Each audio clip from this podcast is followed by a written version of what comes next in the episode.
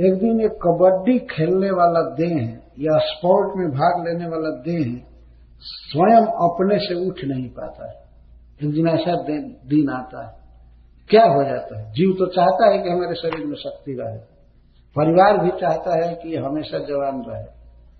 लेकिन नहीं रह पाता। जब तक भगवान चाहते हैं कि घुटने में शक्ति रहे, आँख में शक्ति रहे, कान में शक्ति रहे तो रहती है, नहीं तो स्विच ऑफ़ कर देते हैं, बस सब खत्म हो जाता है। कुछ नहीं रह जाता।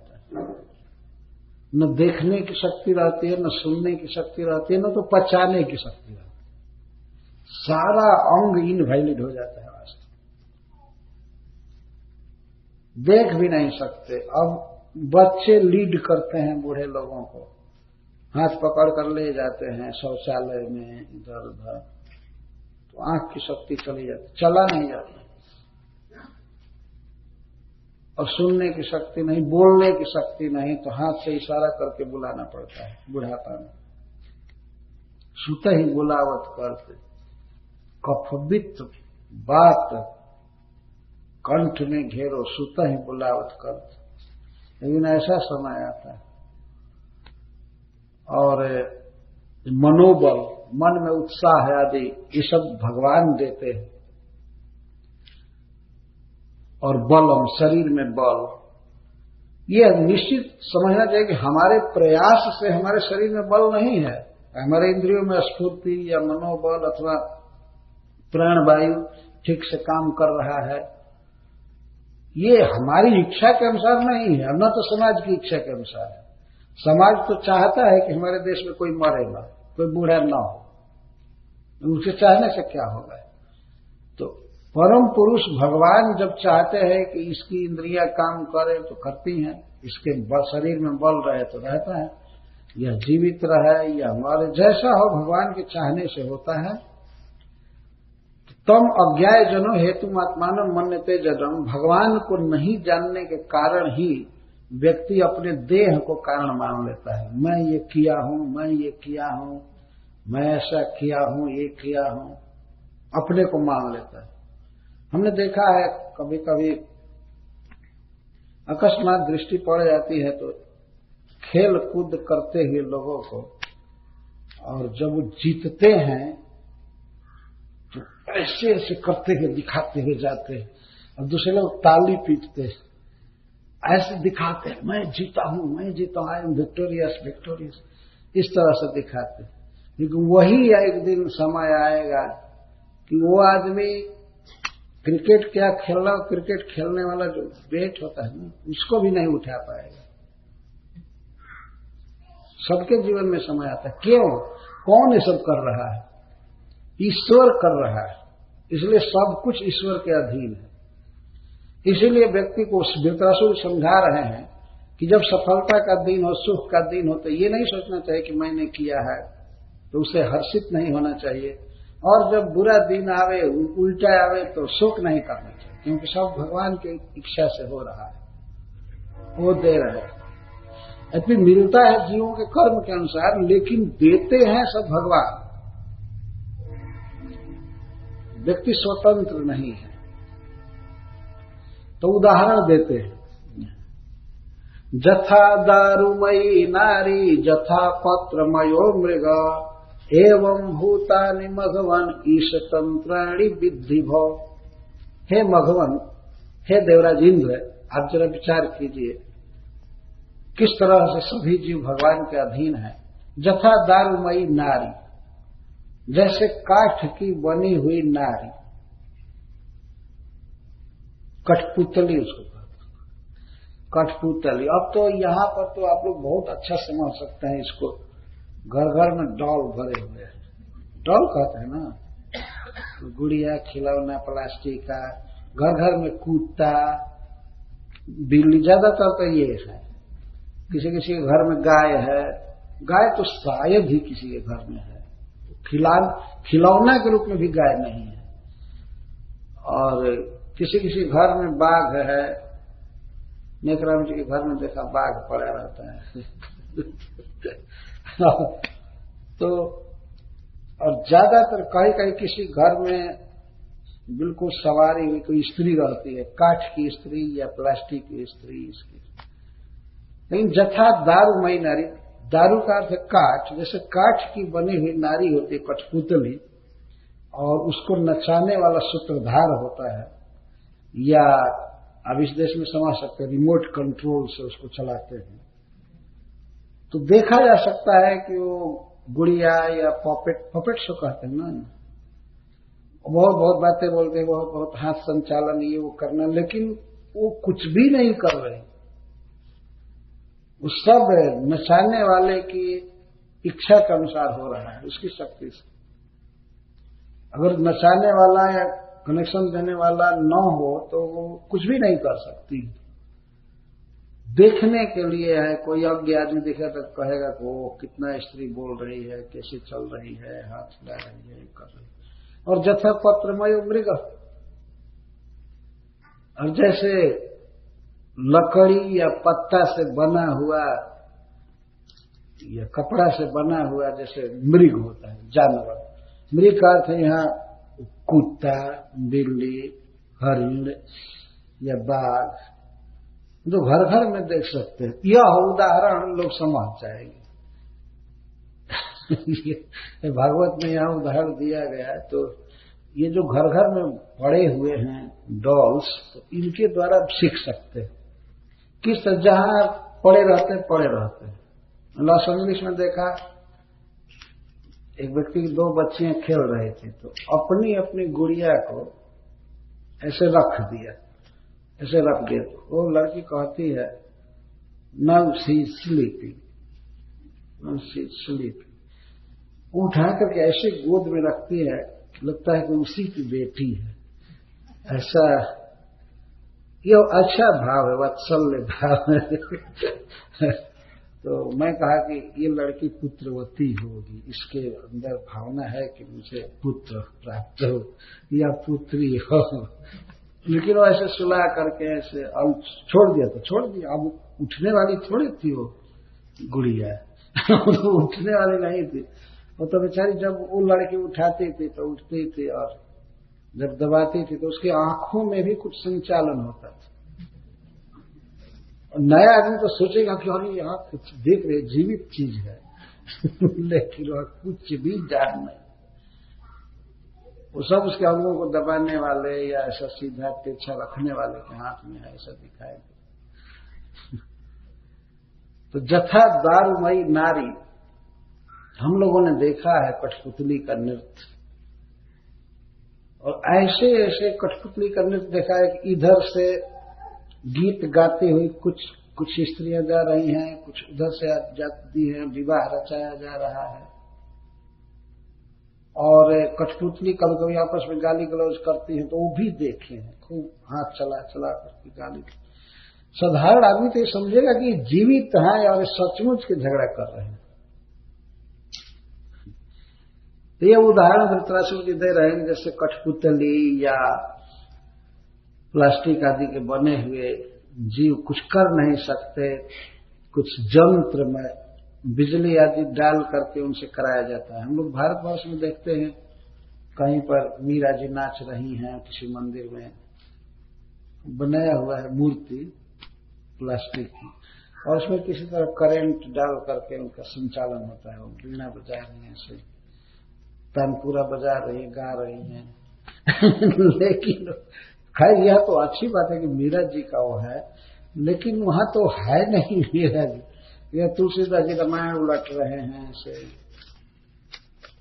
बिल्कुल प्लास्टिक के बने हुए तुलसीदास। या कोई भी व्यक्ति कहीं भी इस तरह से उनके अंगों में संचालन किया जाता है। बिजली चालित मूर्तियाँ वृंदावन में उसको लिखते हैं। विद्युत चालित मूर्तियाँ। तो सब बिजली के द्वारा उनको चलाने वाले की करामात है न कि उनकी। इसी तरह जो हम लोग देख रहे हैं बोल रहे हैं खा रहे हैं हम लोग कठपुतली जैसे हुआ उससे भी ए, हीन है। एक कठपुतली आदि के तो शरीर को बना दिया जाता है एक बात तो हमेशा स्वस्थ दिखती है। लेकिन हम लोग तो ऐसी कठपुतली हैं कि आज जवान है कल बूढ़े होंगे तो डंडा लेकर के चलेंगे। ये तो बहुत परिवर्तन होता है, और अधिक अधीन है ईश्वर के हम लोग। जथा दारुमयी नारी, जथा पत्रमय मृग, एवं भूतानी मधुवन ईश तंत्राणी विद्धि हो इसी तरह से है इंद्र, जितने भी भूतानी हैं, जीव हैं, वे सब ईश तंत्र हैं, ईश्वर के अधीन है। तंत्र का अर्थ होता है अधीन। ईश तंत्र। हमारे देश में कहते हैं कि क्या शासन चल रहा है? प्रजातंत्र तो कहीं राजतंत्र, कहीं लोकतंत्र, कुछ नहीं है, सब इस तंत्र है। ईश्वर के अधीन सब चल रहा है। सबका जन्म, मरण, खान पान, जय पराजय, सब ईश्वर के अधीन। तो इस पर प्रश्न होगा कि जीव के, देह के आरंभक, पुरुष, प्रकृति अहंकार पंच महाभूत और इंद्रिया, भूत और मन, बुद्धि और अंतकरण माना जाता, चित्त माना जाता है। आप कैसे कहते हैं कि ईश्वर कंट्रोल कर रहा है? हम तो देखते हैं कि पंच महाभूतों से शरीर बनते हैं और देवता उन पर रहकर कंट्रोल करते हैं, देह को, इंद्रियों को। और प्रकृति कारण है, उपादान कारण है और पुरुष जो है वो निमित्त कारण है। लेकिन वृताशु जी कहते हैं कि ये सभी मिल करके इस सृष्टि को कर नहीं सकते हैं। यदि भगवान न कारण बने, भगवान यदि कृपा न करें तो कोई भी कुछ भी सृष्टि नहीं कर सकता। जीव रहेगा, पुरुष प्रकृति रहेगी, और अहंकार भी और पंच महाभूत, पृथ्वी, जल, वायु, अग्नि, ये रहेंगे, इंद्रियाँ रहेंगी, मन, बुद्धि रहेंगे, लेकिन कुछ भी सृष्टि नहीं हो सकती। इन सब में भगवान शक्ति दे करके इस जगत की सृष्टि करते हैं। यह अज्ञान सभी जीवों पर समाया हुआ है। जैसे कभी कभी लोग इस बात को कहते हैं और बड़ी बड़ी पुस्तकें लिखे हैं कि लाइफ कम्स फ्रॉम मैटर तो शिला प्रभुपाद जी इसके ठीक विपरीत पुस्तक निकलवाए हैं लाइफ कम्स फ्रॉम लाइफ चेतना से चेतना आती, जड़ पदार्थ से चेतना नहीं आती। देखिए, एक चेतन जीव दूसरे चेतन जीव को पैदा कर देता है, लेकिन मारा हुआ देह दूसरे जीव को कभी पैदा नहीं किया। तो लाइफ कम्स फ्रॉम लाइफ इस विषय पर इस कान में बहुत अच्छी पुस्तकें लिखी गई हैं विस्तार से। भक्ति स्वरूप दामोदर महाराज के डायरेक्शन में इस बात को बहुत विस्तार से समझाया गया। वास्तव में जो कुछ भी हो रहा है, इसमें कारण भगवान है। सर्व कारण कारण। ऐसा नहीं है कि बहुत सुंदर भूमि, जल, अग्नि, वायु को रख दिया गया, मिला दिया गया तो लाइफ उत्पन्न हो जाता है। नहीं। ये सब कुछ भी नहीं कर सकते। केवल भगवान कारण है। ऐसा भागवत में लिखा गया है कि सृष्टि के शुरू में पंच महाभूत उत्पन्न हुए, देवता उत्पन्न हुए, जीव, इंद्रिया, मन, बुद्धि सबको रखा गया। एक के बाद एक को प्रवेश कराया जा रहा था, लेकिन नो प्रतिष्ठा तदा विराट। लेकिन उसमें जान नहीं आई। किसी शरीर में या ब्रह्मांड में। जब परमात्मा ने प्रवेश किया हृदय में, भगवान ने तो ये बिल्कुल जीवित हो गया आप ऐसे समझ सकते हैं कि जैसे इस घर में बल्ब जल रहा है कि माइक, लाउड स्पीकर बोल रहा है, या एसी चल रहा है, लेकिन सबका कारण है विद्युत, इलेक्ट्रिक कारण, जहाँ से आ रहा तो मान लीजिए इलेक्ट्रिसिटी चली गई है, वो कट गया है पावर और इसके बाद आदमी सोचे नहीं, ये अभी अभी बॉल जल रहा था, इसको जलाएँगे हम। चाहे कोई डंडा से छूना चालू करे, चाहे कोई गाली देना चालू करे, नहीं तुमको जलना होगा। हम लोग भागवत में बैठे हुए हैं, क्यों अंधकार कर दिए? या बॉल को खोल खोल कर देखने लगे, या दूसरा बॉल मंगाओ, दूसरा लाउड स्पीकर लाओ, ये नहीं बोलेगा। कुछ भी करेंगे, वो बोलेगा नहीं।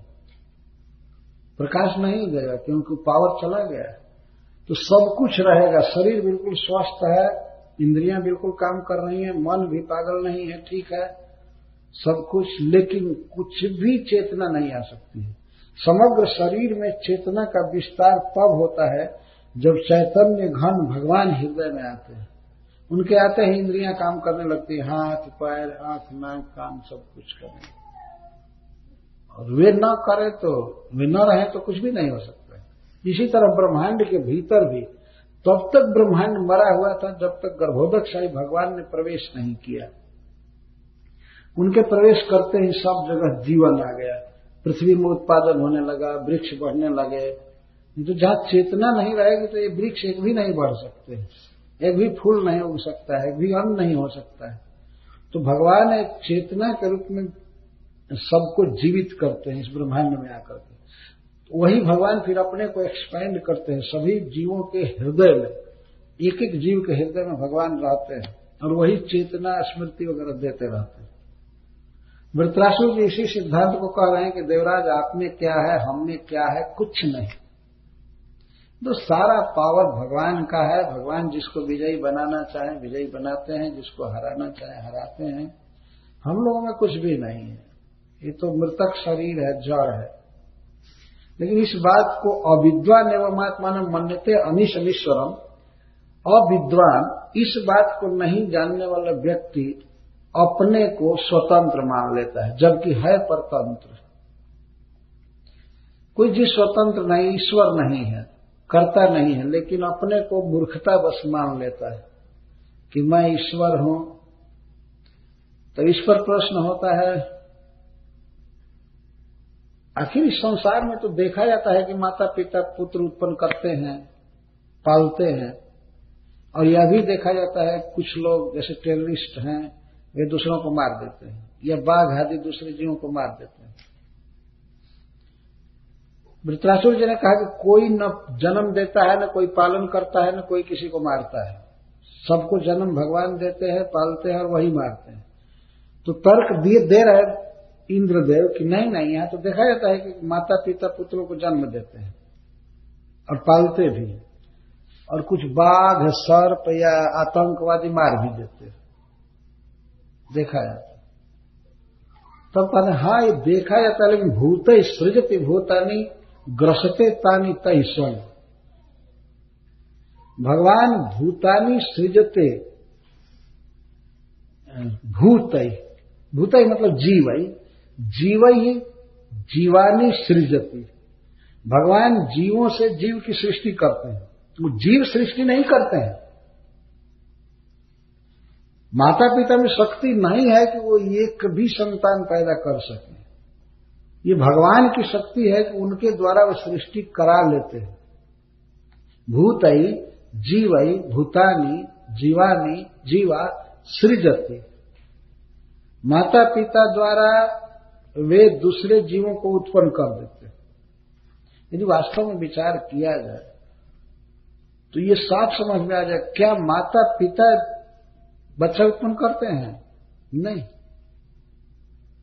उनको क्या पता है कि कौन जीव कब कैसे जन्म लेगा? यदि माता पिता जीव को पैदा करते तो कुछ माता पिता को पुत्र क्यों नहीं है? क्या कमी हो गई?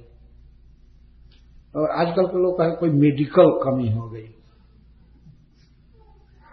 कुछ नहीं, भगवान नहीं चाहते हैं कि वो दो जीव मिल करके कुछ जीव पैदा करें। वो चाहते हैं तभी तो किसी जीव को पिता के बीज पर माया रखती है और माँ के गर्भ में चला जाता है और वहाँ उसका शरीर बढ़ता है। माता पिता स्त्री पुरुष को कुछ भी पता नहीं है। कैसे जीव जन्म लेता है, कैसे शरीर बढ़ता है उधर में कैसे कैसे उसके अंग पुष्ट होते हैं, कहाँ से खाता है, क्या करता है, कुछ भी पता नहीं होता।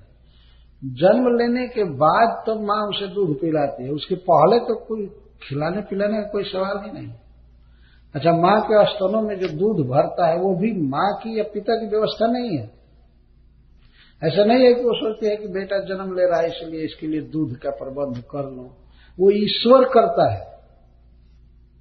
भगवान करते हैं, उसके स्तनों में दूध भरते हैं। ये कोई मनुष्य तो कर नहीं सकता है। क्या किसी सरकार में पावर है कि किसी स्त्री के स्तनों में दूध भर दे? और वो भी दूध तब होता है जब बच्चा आने वाला होता है, नहीं तो नहीं। ये तो सब ईश्वर की व्यवस्था है।